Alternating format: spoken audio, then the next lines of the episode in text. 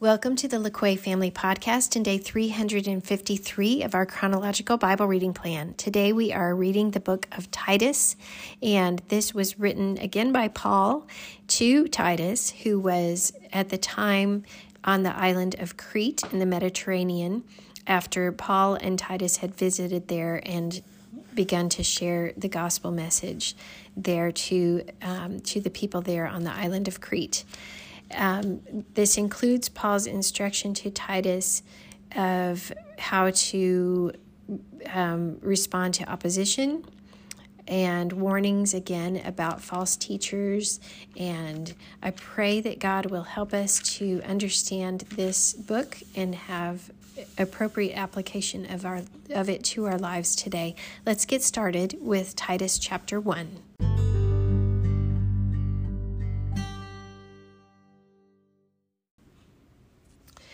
Paul, a servant of God and an apostle of Jesus Christ, for the faith of God's elect and the knowledge of the truth that leads to godliness, a faith and knowledge resting on the hope of eternal life, which God, who does not lie, promised before the beginning of time, and at his appointed season he brought his word to light through the preaching entrusted to me by the command of God our Savior. To Titus, my true son in our common faith, grace and peace from God the Father and Christ Jesus our Savior. The reason I left you in Crete was that you might straighten out what was left unfinished and appoint elders in every town as I directed you. An elder must be blameless, the husband of but one wife, a man whose children believe and are not open to the charge of being wild and disobedient. Since an overseer is entrusted with God's work, he must be blameless, not overbearing, not quick-tempered, not given to drunkenness, not violent, not pursuing dishonest gain. Rather, he must be hospitable, one who loves what is good, who is self-controlled, upright, holy, and disciplined. He must hold firmly to the trustworthy message as it has been taught, so that he can encourage others by sound doctrine and refute those who oppose it. For there are many rebellious people, mere talkers and deceivers, especially those of the circumcision group. They must be silenced because they are ruining whole households by teaching things they ought not to teach, and that for the sake of dishonest gain. Even one of their own prophets has said, "Cretans are always liars, evil brutes, lazy gluttons." This testimony is true. Therefore, rebuke them sharply so that they will be sound in the faith and will pay no attention to Jewish myths or to the commands of those who reject the truth. To the pure, all things are pure, but to those who are corrupted and do not believe, nothing is pure. In fact, both their minds and consciences are corrupted. They claim to know God, but by their actions they deny him. They are detestable, disobedient, and unfit for doing anything good. You must teach what is in accord with sound doctrine. Teach the older men to be temperate, worthy of respect, self-controlled, and sound in faith, in love, and in endurance. Likewise, teach the older women to be reverent in the way they live, not to be slanderers or addicted to much wine, but to teach what is good. Then they can train the younger women to love their husbands and children, to be self-controlled and pure, to be busy at home, to be kind, and to be subject to their husbands, so that no one will malign the word of God.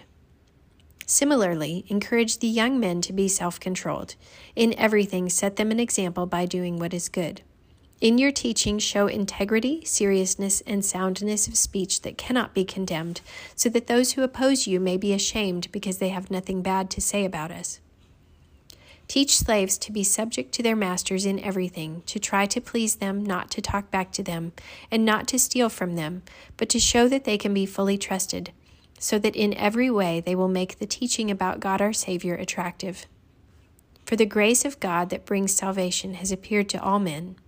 It teaches us to say no to ungodliness and worldly passions, and to live self-controlled, upright, and godly lives in this present age, while we wait for the blessed hope, the glorious appearing of our great God and Savior, Jesus Christ, who gave himself for us to redeem us from all wickedness and to purify for himself a people that are his very own, eager to do what is good. These, then, are the things you should teach. Encourage and rebuke with all authority. Do not let anyone despise you. Remind the people to be subject to rulers and authorities, to be obedient, to be ready to do whatever is good, to slander no one, to be peaceable and considerate, and to show true humility toward all men. At one time we too were foolish, disobedient, deceived, and enslaved by all kinds of passions and pleasures.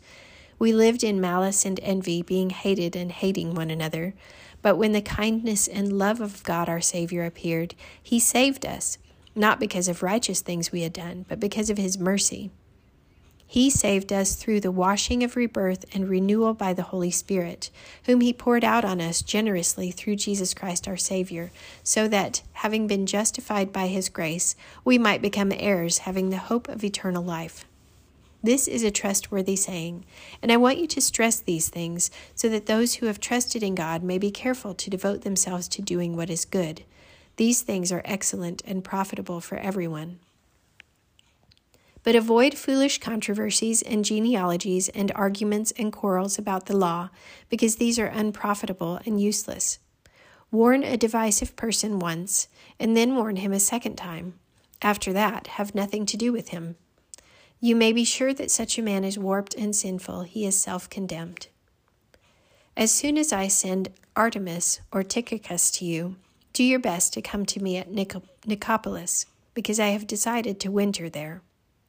Do everything you can to help Zenas the lawyer and Apollos on their way, and see that they have everything they need.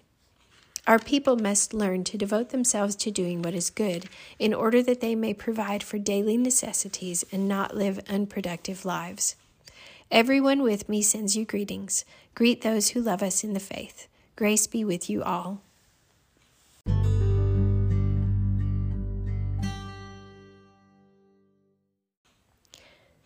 The list of qualifications for an elder here in chapter 1 of Titus is one that is parallel, very similar to what we saw in 1 Timothy, and seems to be one that is hard for many men to live up to, but thankful for the men who serve in those positions as elders in the church and who fulfill this list of qualifications. I also appreciate in chapter 2 the description of how the older women are to teach the younger women and the list of things there that the older women are to be teaching: to love their husbands and children, to be self-controlled and pure, how to be busy at home, how to be kind, and how to be subject to their husbands, so that no one will malign the word of God. And that's quite a calling for us to do and for us to learn, and I pray that God will help us to implement those things in the teaching that Paul gave to Titus in this chapter, that we would continue to implement these truths as they continue to be wise and good standards to follow. I pray that God will help you as you go about your day today and meditate on these things and how we can do what is good and avoid foolish controversies and the arguments and quarrels that come up, and not be divisive, to avoid the things that we should not be doing, but to focus on being busy doing the things that we should be doing. Thanks for listening. Have a great day.